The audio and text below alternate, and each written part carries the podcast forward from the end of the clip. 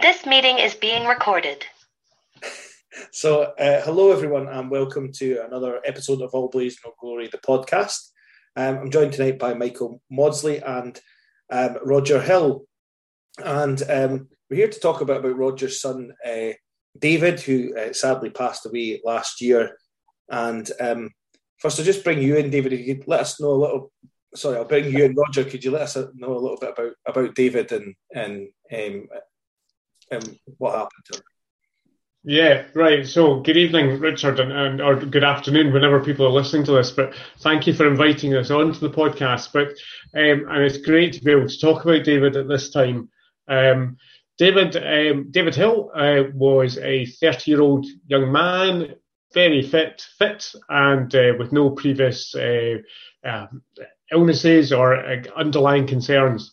David loved his rugby. You know, David grew up in a family with his dad, who's rugby daft. That's me. You know, I've been taking him to Murrayfield since he's been a small thing, um, and he, we've done away trips as well together. We've done the Rome one together, which was was fantastic. So, David uh, grew up with rugby in his blood.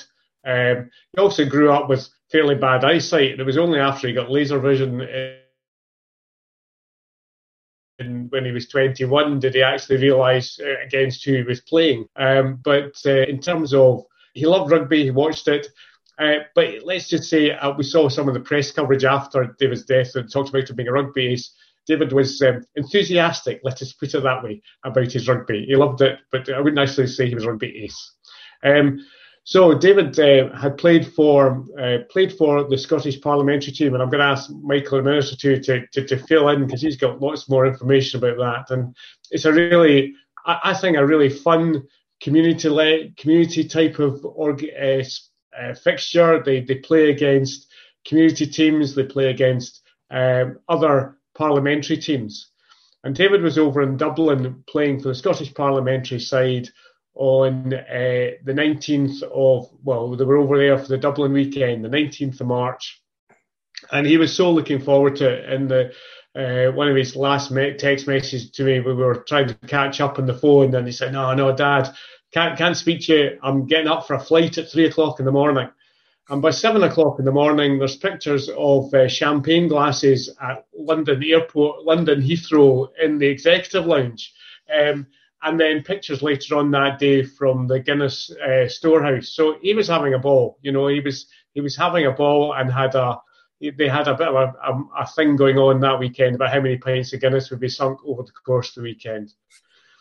Um, we were we got a phone call, you know, so they play the game before the international. The international, we think, is probably about a four forty-five or a later kickoff, and uh, we were away for the weekend and we got a phone call uh, about half past one, uh, about, sorry, about quarter to two in the afternoon on the Saturday. And uh, it was from his flatmate Dan, who um, who had contacted us by saying he he said he phoned Dad, and David had collapsed on the pitch, um, and you know despite the efforts of the people around him, uh, and that included, um, you know, doctors who were in, watching the game, who were participating as ringers, because often parliamentary games had a few ringers in there, um, and they were uh, in there to assist them. They used defibs and so on, but actually there was no there was no way of saving David, and he died from a massive cardiac event uh, at that time. So um, although they worked on him later. Um, and well, we didn't know that at the time because he'd gone into a ruck and he'd come out and and uh, been in the rock, He'd been in the middle of one, I think, and then it, the the um, it reformed over the other side of the pitch, and and he just sort of turned to Andrew Brown, the captain of the team at that time, and just had said, I think. I've got a bit of a headache and went down one knee and then sat back down and then lay back and died. And, you know, deeply affecting for all of the people on the pitch. And so, therefore, you know, we didn't know was it a head injury? Was it uh, um, something else? And it took till July until we found out that it was actually a cardiac event that had happened, that David had died of an undiagnosed cardiac event. Um, and this actually is a horrific thing. And I'm, you know, if you, later on, Richard, if you don't mind, I'm going to talk a bit about CRY and about the work that they do. And, and CRY is the Cardiac Risk in the Young charity, which is really have been so supportive to us as a family, uh, but also are really leading the campaign in terms of bringing in cardiac screening for, you know, as an option for young people across this country. Um, and it was, um, you know, through that, it was just, there was such a dreadful irony, a horrible irony that, you know, David died doing what he loved, uh, you know, on a rugby pitch. Um, just, and rugby wasn't the cause. And that we have to be clear about that.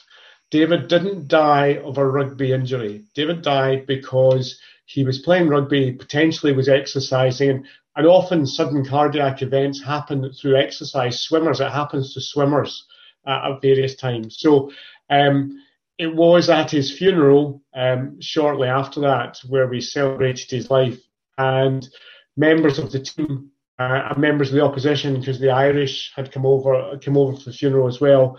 We talked about what we could do to commemorate, and that's where the idea of a commemorative match came into play, and uh, you know, and that's what's been played for next Saturday, a week on Saturday. We're playing for the first playing of the David Hill Memorial Quaich, uh, which we hope will be an annual fixture, which the Scots will win. Um, and because uh, we don't want to give it over to the Irish, frankly, um, and uh, it will be a, trophy which will be it's interesting in that it does say the David Hill Memorial Quaich.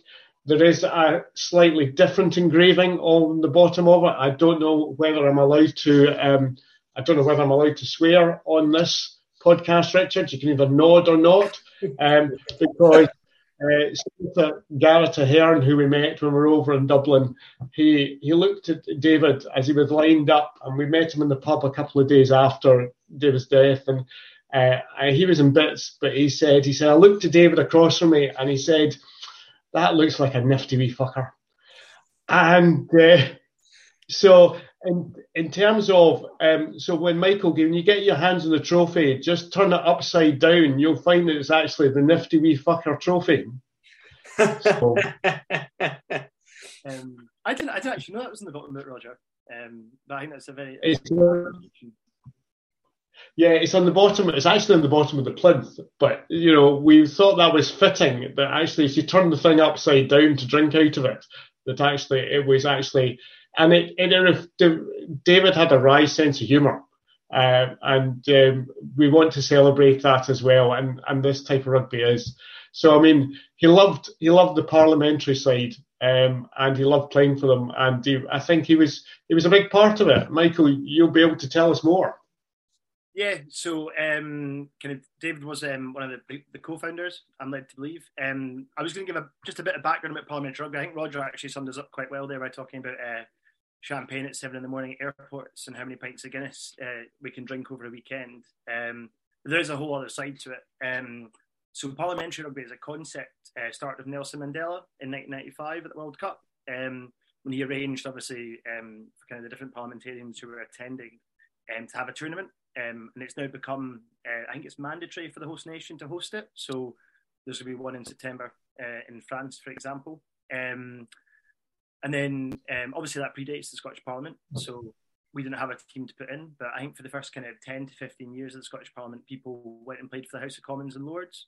Um, and then in 2015 and 2016, uh, you know, David and his pals kind of came together, had the idea of forming a rugby team. Um, I don't know the exact story, uh, but I suspect it involved probably watching rugby and drinking. Um, but um, you know, it's, it's a, massive testament. Actually owe David a huge amount of gratitude um, for it because I think it, it's fantastic. So I've been lucky to play for a number of different clubs over my career. Um, so you know, in Northern mainly, um, the History Boys, and then obviously school as well. Um, but the Parliament is just it's special.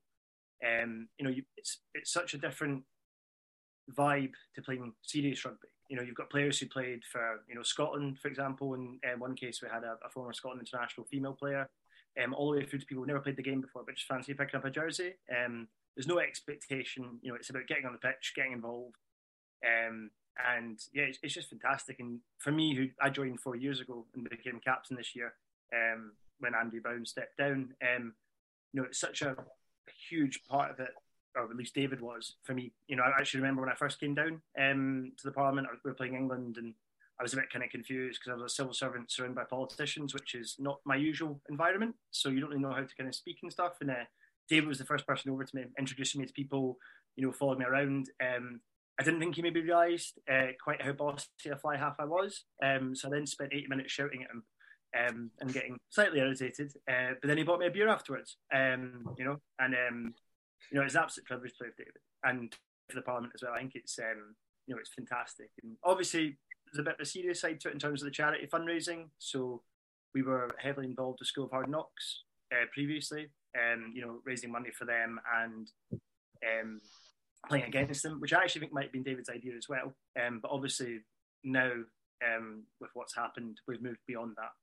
Uh, so we'll now be uh, principally supporting Cry and the Murrayfield Injured Players Foundation um, for the foreseeable.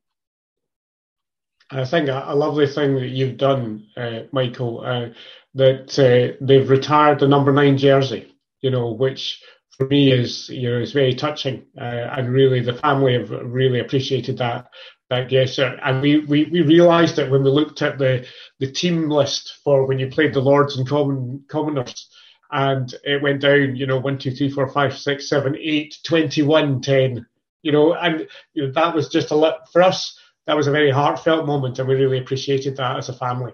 Yeah, I think from my perspective, um, on the committee, that was a really easy decision to make. Um, David was such a fundamental part of it, and you know, you can retire, obviously, you know, retire a number um, for a multitude of reasons, but I think in this case, you know, I think it's quite significant. Um, you know, and David is as a squad irreplaceable, you know.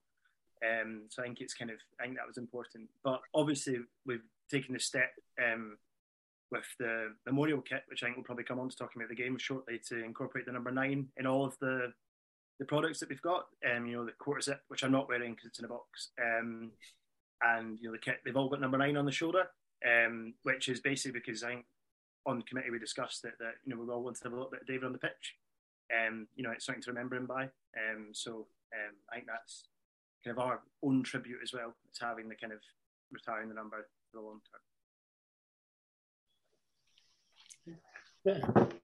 Well, it's it's nice that you you've you've got all these nice memories. It's, it was nice that you started off with um, talking about the nice time he was having, and and even the um, the I, I really do appreciate the, the, the engraving on the bottom of the Quaich. It, it just showed, you know, I, I, obviously didn't know David, but it, it, shows his personality. If he if he would have found that entertaining, mm-hmm. um, I suppose um, the next thing maybe to, to, to, talk about is, is the is the game itself and, and where it's taken place.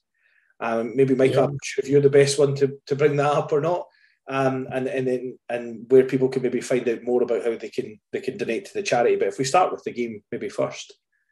Yeah, so um, the fixture itself is going to be played on the 11th of March. Uh, it's a half two kickoff at Peffermill in Edinburgh, which is the University of Edinburgh grounds. Um, the fixture is kind of, apart from obviously being the memorial fixture, it is also part of the Parliamentary Six Nations, which Rodger actually mentioned. We played the House of Commons and Lords uh, four weeks ago. Um, so it'll be our equivalent from the Irish government coming across um, to players. Um, and yeah, it'd be it should be a fantastic game. Um, you know, they're quite a good side as well, so um, a challenge um, in that perspective. Um, and in terms of information, I think the best place to find that information would be on our Twitter, which is at Holyrood Rugby. Um, you know, there'll be any kind of information there. And we've also got Instagram, although for the life of me, I can't remember the handle. Um, but, um, at, at Scottish Parliament. Yeah, There we go. Thank you. Um, so yeah, so there'll be more information about that there. Um, Michael, I, I, Michael, I mentioned about ringers, and let's just say there's a fair number of ringers who are coming on to play from the parliamentary side, um, because um, they've, they've cast the net widely and in terms of widely in terms of age. Because I'm pulling on some boots and making an appearance at a, a very almost retire age and with a very metal knee. So um, we are uh, we are. I'm looking for a, a, glory of ten minutes or 10, five minutes, five minutes, even less than that. Yeah. I think I think uh, I think ringer is ringer is a strong word there. Um, you know, I think uh, one of the things that I'm really really excited about um, this this fixture as opposed to our usual fixtures is we've got a squad of 43. Um, you know, and it's it's actually a really it's an interesting kind of um, I'm trying to get a good word for it. Uh, kind of a cross stitch of you know David and his friends and his family. Um, you know David flat David's flatmate, for example, Dan, who Rodger mentioned at the start, um, who's never played rugby in his life, I believe, is playing. Um, you know, Rodger's playing, Alex, uh, David's brother is playing. Um, you know, David's friends from school or university, Ben is playing in the centre. Um, yeah. You know, um, and then obviously people that David played with once, through to people David played with for ten years with the Parliament. Um, you know, and to get forty-three people to kind of sign up to play rugby, you know, in your name is, you know, I think really impressive. Um, so um, I think the hardest part is going to be making sure everyone gets kind of fair game time. And obviously, Rodger said he only wants five to ten minutes, but you know, managing that expectation. But I think you know, it's just it's every, for me personally, it's everything that rugby's about. You know, the fact that you're going to have all these people um, going on a pitch. You know, and it doesn't it doesn't matter if people play five minutes or if people haven't played before. It's just that's what rugby is. It brings people together. Um, and obviously, you know, I think there's going to be a lot of friends and family in the stands as well. Um, sort of stands, sorry, around the pitch. There isn't a stand, but um, you know, which is a kind of testament again to David and his character and to the ability of rugby to bring people together. Yeah, just yeah. Actually, sorry before we before we move on, just to talking about bringing people together in rugby. What's the sort of? I appreciate there would be mention of some ringers here and things, but what's the sort of makeup normally of the parliamentary team? Because I think to most people that don't know much about working in the parliament, it's kind of a place a bit like a West Side story where you have SNP on one side and Tories on the other, and it not not really much mingling going on. But what's the sort of makeup in terms of, of, of bodies? Um, so I'll, I'll, take that. If that's okay. Um, so I, um, I suppose the, the, kind of the first show is that we aren't really political. Um, like I don't think I've ever had a political conversation when I've been involved with the parliament. I mean, I'm not technically allowed to my job, but um, you know, it's very you would never guess who represents who. Um, so we've got we've got there's parliamentarians. Obviously, David was one of those. There's MSPs. So Maree Todd, the cabinet secretary for public health and sport and women, is one. Um, and then there's civil servants like myself, and then people from the court service and um, the UK government based up here, and then kind of associated in quotation marks trades, so lawyers and journalists. Um, so kind of we've got a squad of 76 um, people who occasionally play for us, um, and obviously that's now expanded with what's happening next weekend. So that's kind of the makeup. Um, but I'd say we've got political representation from all sides as well. Um, we've got a couple of Labour aides, we've got SNP ministers and staffers and Tory MSPs and staffers and stuff. So it's pretty, yeah, all all encompassing and all reaching, which is probably what Mandela intended in '95. So mm. you know, I think it's uh, yeah, it's kind of takes down the barricades a bit. So it is. It's probably not what people realise. You know, it's kind of because um, people kind of do it for the rugby side of it and stuff. Eh? So yeah, I think that's yeah, as good a description as I've got. I think. But for this one, I think is this the first time the parliamentary side has actually had a pipe band to pipe them on and play the anthems?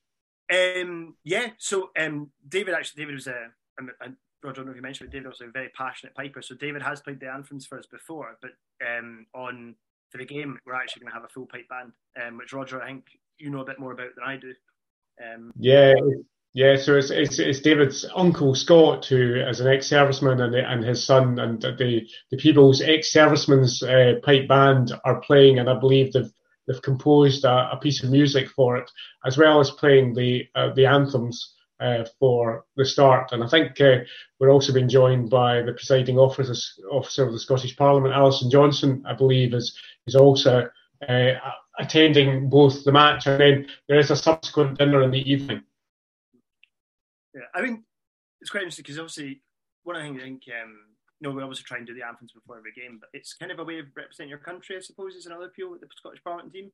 Because being honest, like none of us are going to play for Scotland, so as much as we would like to and dream of it, but you know it, it gives that kind of uh, formality, and it's going to be.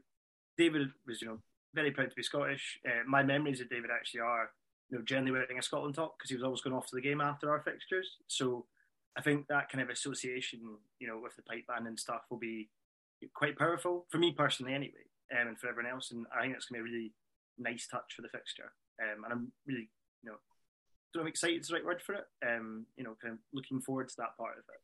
Um, again, I think it'll be quite a significant moment. Um, and obviously, the, you know, David's uncle as well, so it's even more personal um, from our perspective. David used to remark that and actually say, "Hey, Dad, do you know I've been capped for Scotland?" And uh, have you? And I'm going, no, no. but I'll, I'll get them back next weekend. um, I, I, actually I played for the Wooden Spoon Vets once, and I told everyone I had a cap for Scotland too. So uh, it's, I it's, think I think it definitely counts. Uh, absolutely, absolutely. Um, it's a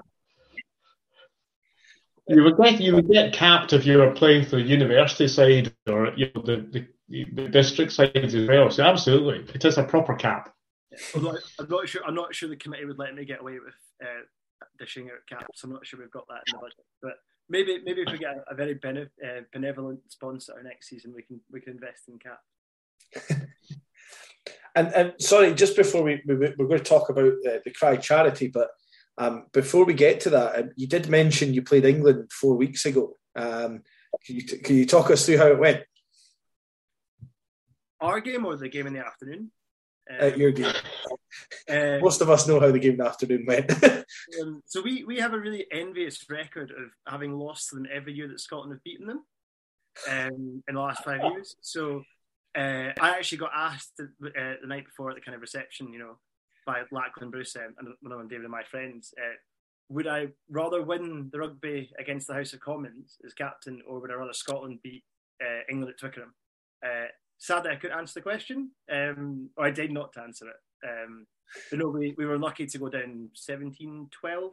Um, uh, actually, got to play at London Scottish, which is a fantastic ground. Um, and yeah, we were kind of unlucky to lose because they're quite physical. Um, it was actually the only time I've ever seen a yellow card in a Parliament game uh, when both sevens were sent off, uh, mainly for their seven choking our seven.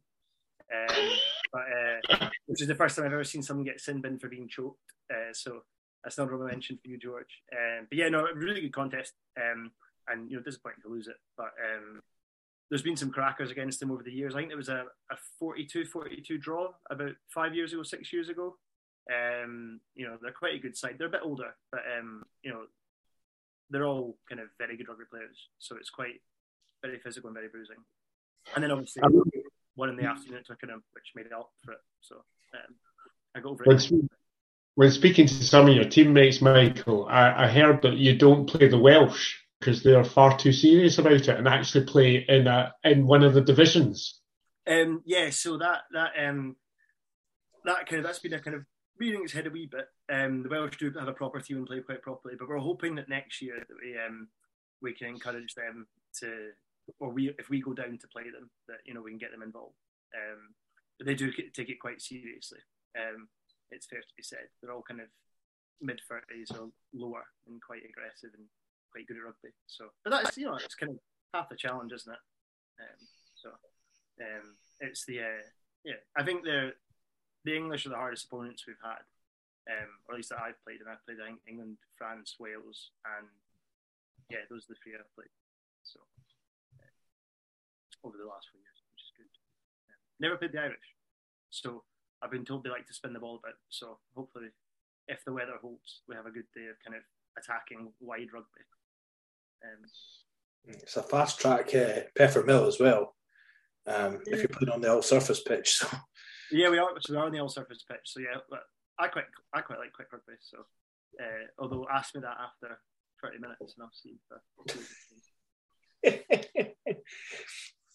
see. so I, I, suppose we we mentioned it come on to the, the charity cry, which stands for cardiac risk in the young.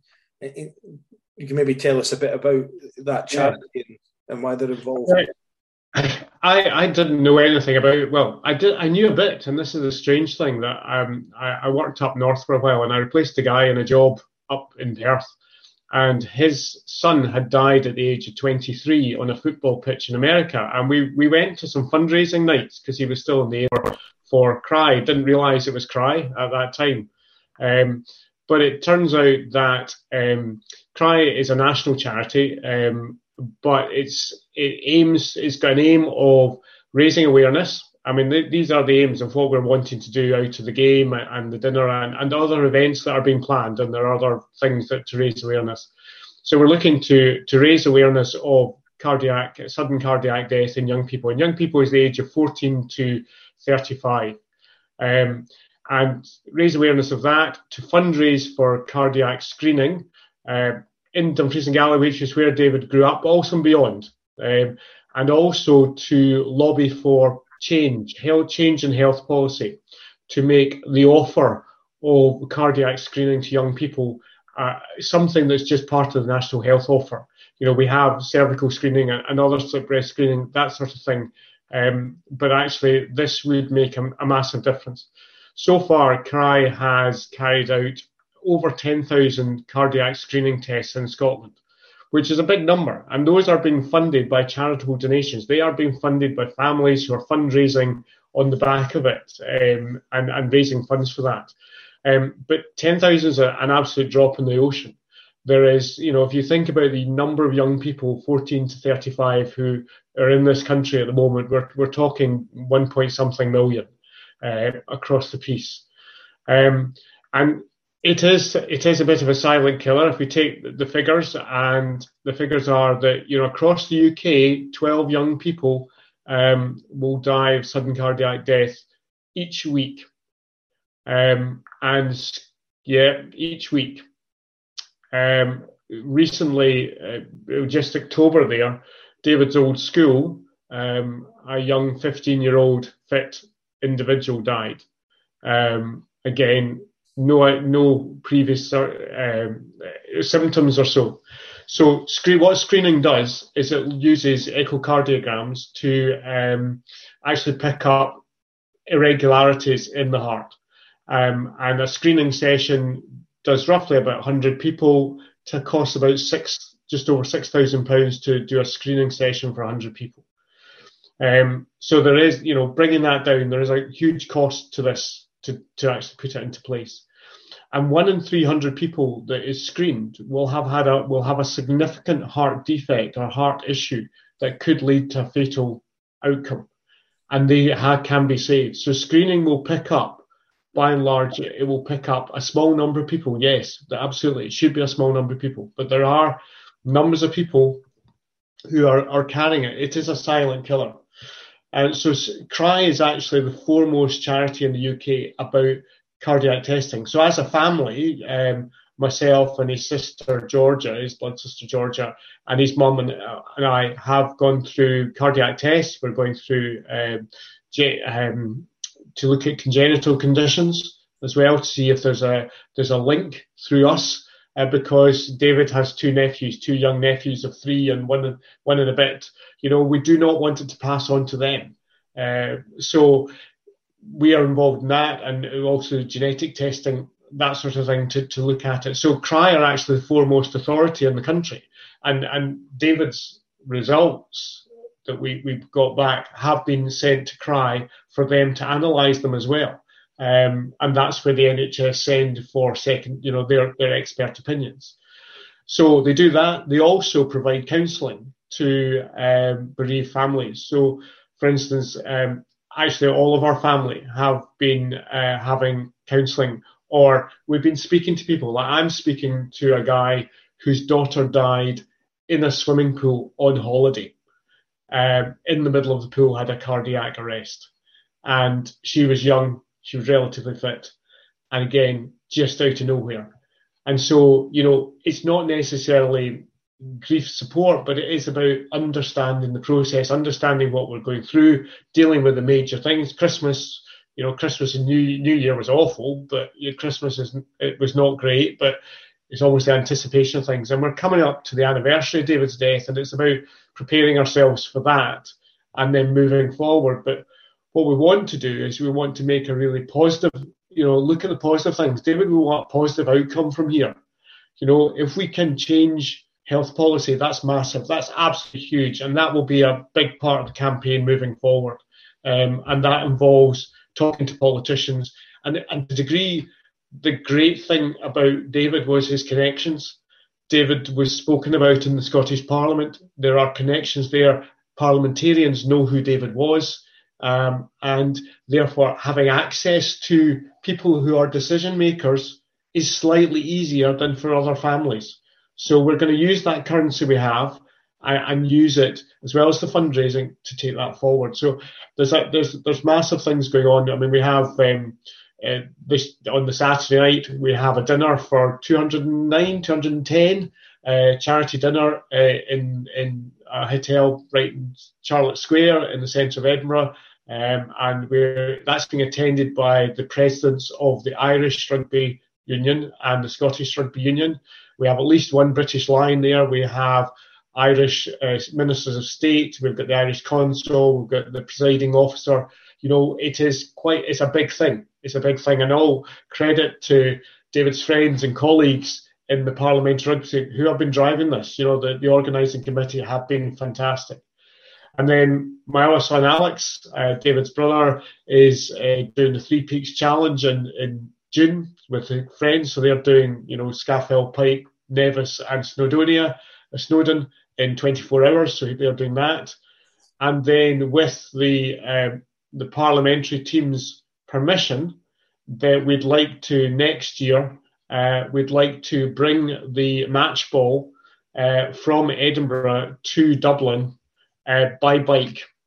Uh, so cycle from uh, Edinburgh to Dublin, but actually making a point of going round the secondary schools in Dumfries and Galloway and actually promoting the message as well as fundraising. So there's, you know, we're, we're trying to do a couple of things here uh, and using CRY, who have been immensely supportive.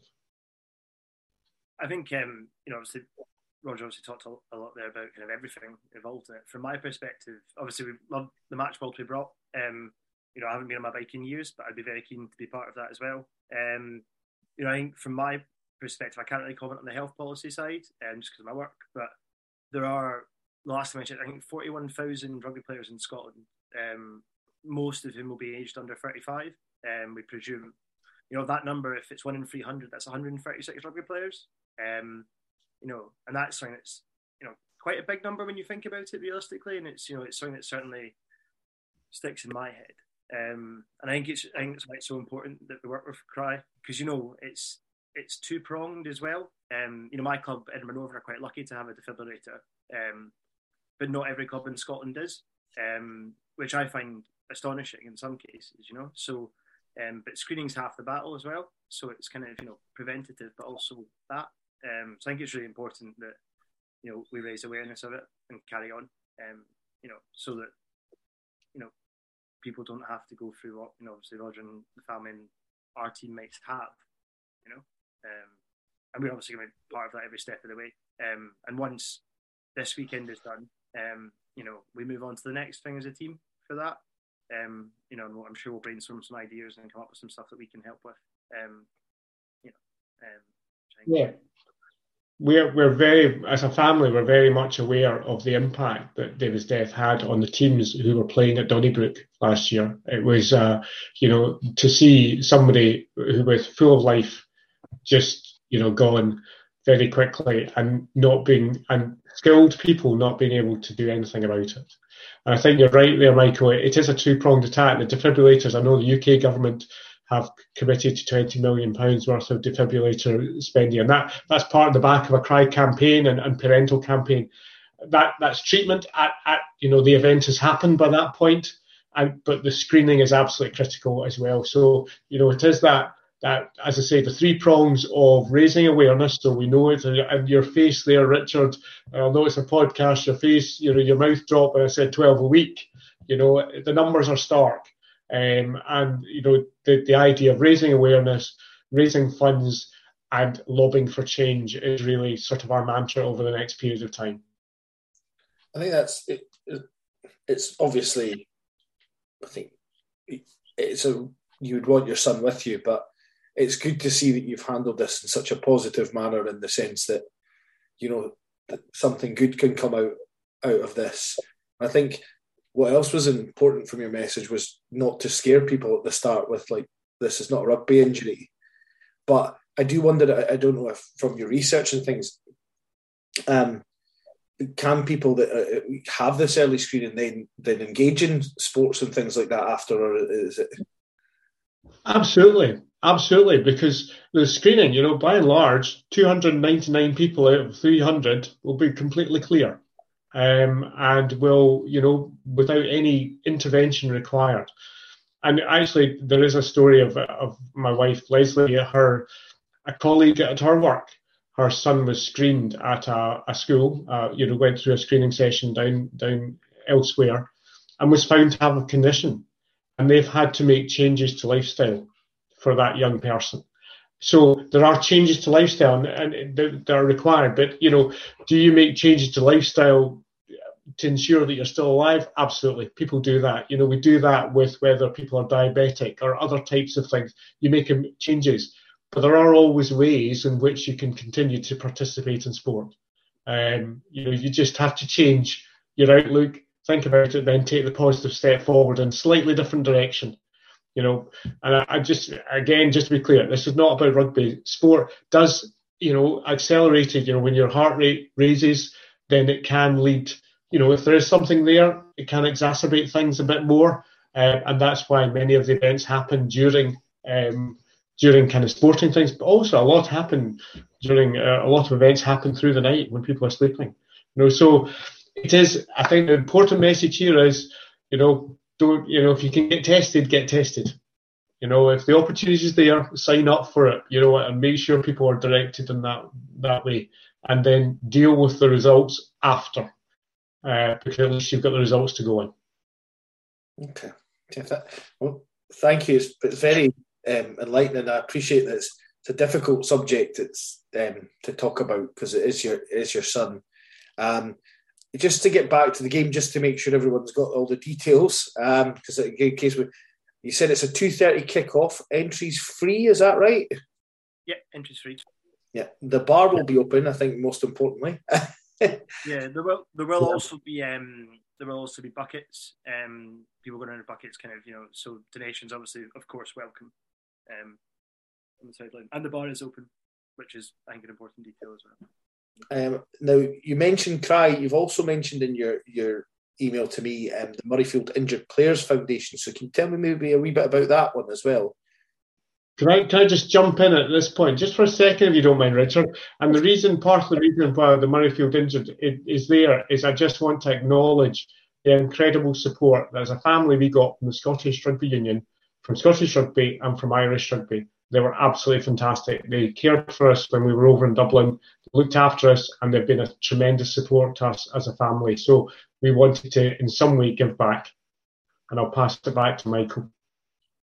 Yeah, I was, I, I was going to say that the SRU have been absolutely fantastic um, with everything involved in running the event. Um, and obviously, I believe, Rodger, I may be wrong, but it's the Murrayfield Injured Players Foundation is attached to Murrayfield. Um, and yes, um, you know, my my knowledge of it um, is from a player in my year at school um, who was paralysed um, in a scrum playing rugby. That was you know years ago, but they supported him since. Um, you know, kind of helped with uh, financial support. So I think I believe it's for kind of players who are kind of seriously injured playing the sport.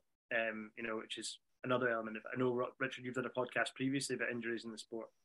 Um, you know, so it's obviously help when that happens because the majority of people who play rugby in this country are self not self-employed, but you know amateurs.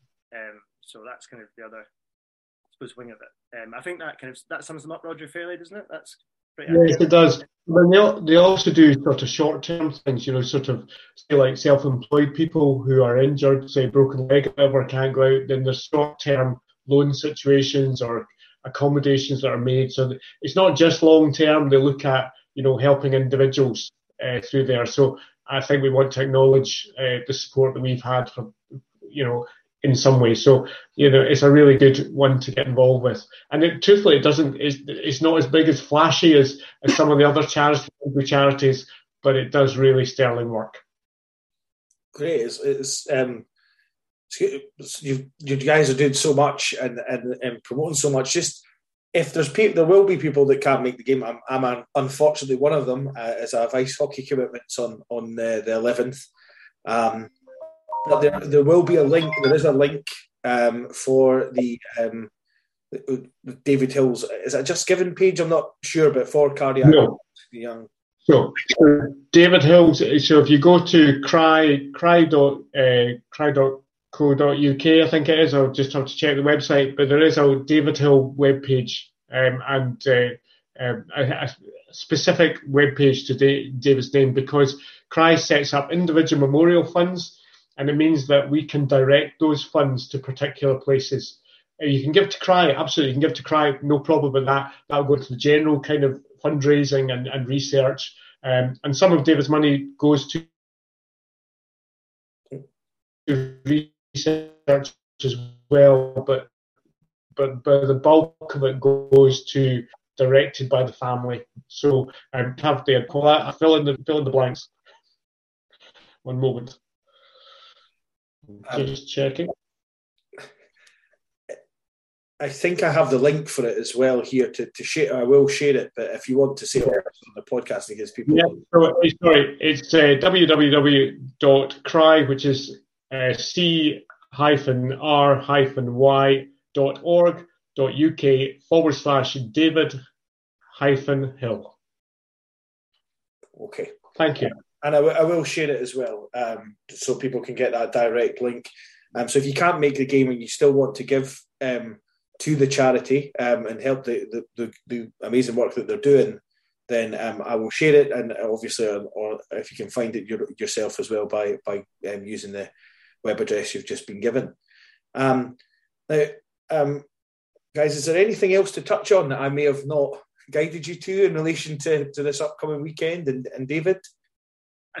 I think from my perspective, you know, obviously um, the work that we've put in, you know, the family has been gigantic. But someone who we haven't thanked and haven't mentioned is our sponsors. Um, so, um, you know, uh, Rodger and um, uh, Sharon, um, Rodger's wife Leslie have been fantastic in making contacts. And one of the contacts they made at the Holyrood dinner, where David won uh, Staff of the Year, was Siemens. Um, and they've been absolutely fantastic in helping support us um, in terms of the kit and the dinner and stuff. Um, as well as uh, FPC Security, who I believe is um, someone who Rodger knows, um, who again has offered us support. Uh, Velux as well, um, who are our usual sponsors, um, and also our sponsor Pub the Fox and Fawn. Because um, you know we don't have unlimited funds, or you know we need money to kind of get there and stuff. And I think um, you know it's important to recognise their contribution as well. I don't know if there's anyone else I've not mentioned there, Rodger, in terms of sponsors. No, I think I, I think you've got them all, but uh, that you know that's really do appreciate the sponsors and, and what they've done to support us. And just a, a, real big thank you, Richard, for having us on and, and giving us the opportunity to promote and, and raise awareness. No problem at all. Now, just one last thing, because um, it would be remiss of me in the, the week before we play Ireland to, to not ask this question is this the year? I guess is the question I'm going to ask. I'll go to you first, Michael, because the look on your face suggests not. um, I think I you know my opinion from the WhatsApp chat. Um, I kind of this is actually playing into my model of losing to France and getting nothing, and then beating Ireland with a bonus point and denying them everything, and then losing on the last day to Italy in true Scottish fashion to not win the competition. Uh, ask me at uh, six o'clock on Sunday evening next week and I'll give you an answer about if it's the year or not. um, what about you, Rodger? what's your thoughts on Scotland's chances against Ireland this this upcoming? Right. I've been going to Murrayfield since 1974. I always go with every single time I go. I believe we will win, and uh, you know I have that, and I put this into David as well that we were every game, regardless of who we were playing. So I think we're going to win uh, without a shadow of a doubt. That's amazing how positive you are, considering the uh, the early noughties. Um, and watching Scotland during that time. So. I know it was, it was hard going. it was hard going. That's that is quite interesting, Richard. That you know, obviously Rodger got to see us be successful and then lived through the noughties, whereas I, my first rugby game at Murrayfield was 1999. So I grew up going to every single game in the noughties. So I think that's where I get my pessimism and cynicism from. Whereas Rodger's seen the kind of the sunlit uplands of uh, a successful Scottish team and therefore carries that on. Um, Absolutely. Grand Slam 1990. I was on the stand. amazing, amazing. Uh, my first game incident was 1999 when they played Italy in the in their bye week. Um, that was the first game I ever saw was them playing Italy. It was uh, also the first red card I ever saw. Um, as Eric Peters' head got stamped on by the Italian uh, oh yeah captain. Um, and uh, I, I, guess it spoiled me because the next game, I kind of the next year, we had that horrible Six Nations, but we beat England, and I thought well, there's always hope for Scotland, and then we had the whole of naughties. so character building. It is, yeah, it's character building.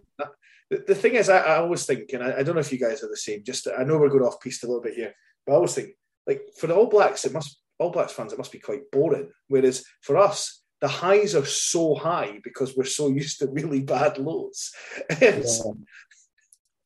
yeah, yeah, and the lows are, are appalling. You know, when you, I, I was at Murray, I, Twickenham a couple of years ago, we lost Fraser Brown in the first couple of minutes with a yellow card, and we shipped sixty points, and it was just so painful and so expensive to go for the weekend. Yeah. I was there. I remember that game vividly. I wasn't at it, but I think we yeah we lost Fraser Brown within two minutes, and then Huw Jones dislocated, uh, dislocated tore his ankle ten minutes in. So yes. Ali Price or George Horne on the wing, uh, as Jonathan Joseph scored a hat trick. It was horrific. Um, an interesting analogy about success there, actually, um, Richard is oh, I'm a Rangers fan, so obviously I grew up with us winning everything, um, and I believe David was as well. Rodger, I'm not. I can't. He was, yeah. You know, yeah. so but then obviously everything happened in 2013. So I've seen both sides of that coin um, you know, of winning everything and you kind of get used to it and it gets a bit boring. But then obviously we went down the league. So I think, yeah, it's not that exciting winning everything. So I wouldn't, I wouldn't have it any other way as a Scotland fan. Um, no. Some of the best memories of my life have been following Scotland in defeat or victory. So. Uh, you, and just to say, some of the best memories I have with David is we had season tickets together. So the three of us would go. So Leslie, myself, and David, and we we we were together, and and when we beat England, say, uh, you know, and believe that game two eighteen, you know, we captured about it. It was uh, just euphoric and brilliant, and just life life affirming and life uplifting, and to share that with the people you love is just amazing. Um, I'm not ashamed to say that I actually um, cried a little bit at the end of that game. Uh, so in 2018, I never thought I would see them beat England in the flesh, and that was the first time I saw it. So, um, yeah. Um, well, it's been great talking to you guys. Um, if everyone keeps an eye on the on my Twitter page as well as um, at Holyrood Rugby, and that's only one L um, in case you get it wrong. Um, and also on Instagram at, at Scottish Parliament RFC for more information. Um, if you're free on Saturday, get yourself down to Peffermill. Um, entry's free. The bar will be open. I'm sure there'll be snacks available at the bar as well if you need them. Um, and there'll be some buckets there for uh, Cry and the Murrayfield Injured Players Foundation. I'll share the links of um, uh, for the uh, David Hill page as well. So, um, yeah, guys, it's been lovely to talk to you, and uh, thanks so much for your time this evening. I know it's not the the easiest subject to talk about, but but thank you so much for for your time. Thank you. Yeah, thank you. It's, it's, it's actually a pleasure to talk about David. Thank you. Thank you.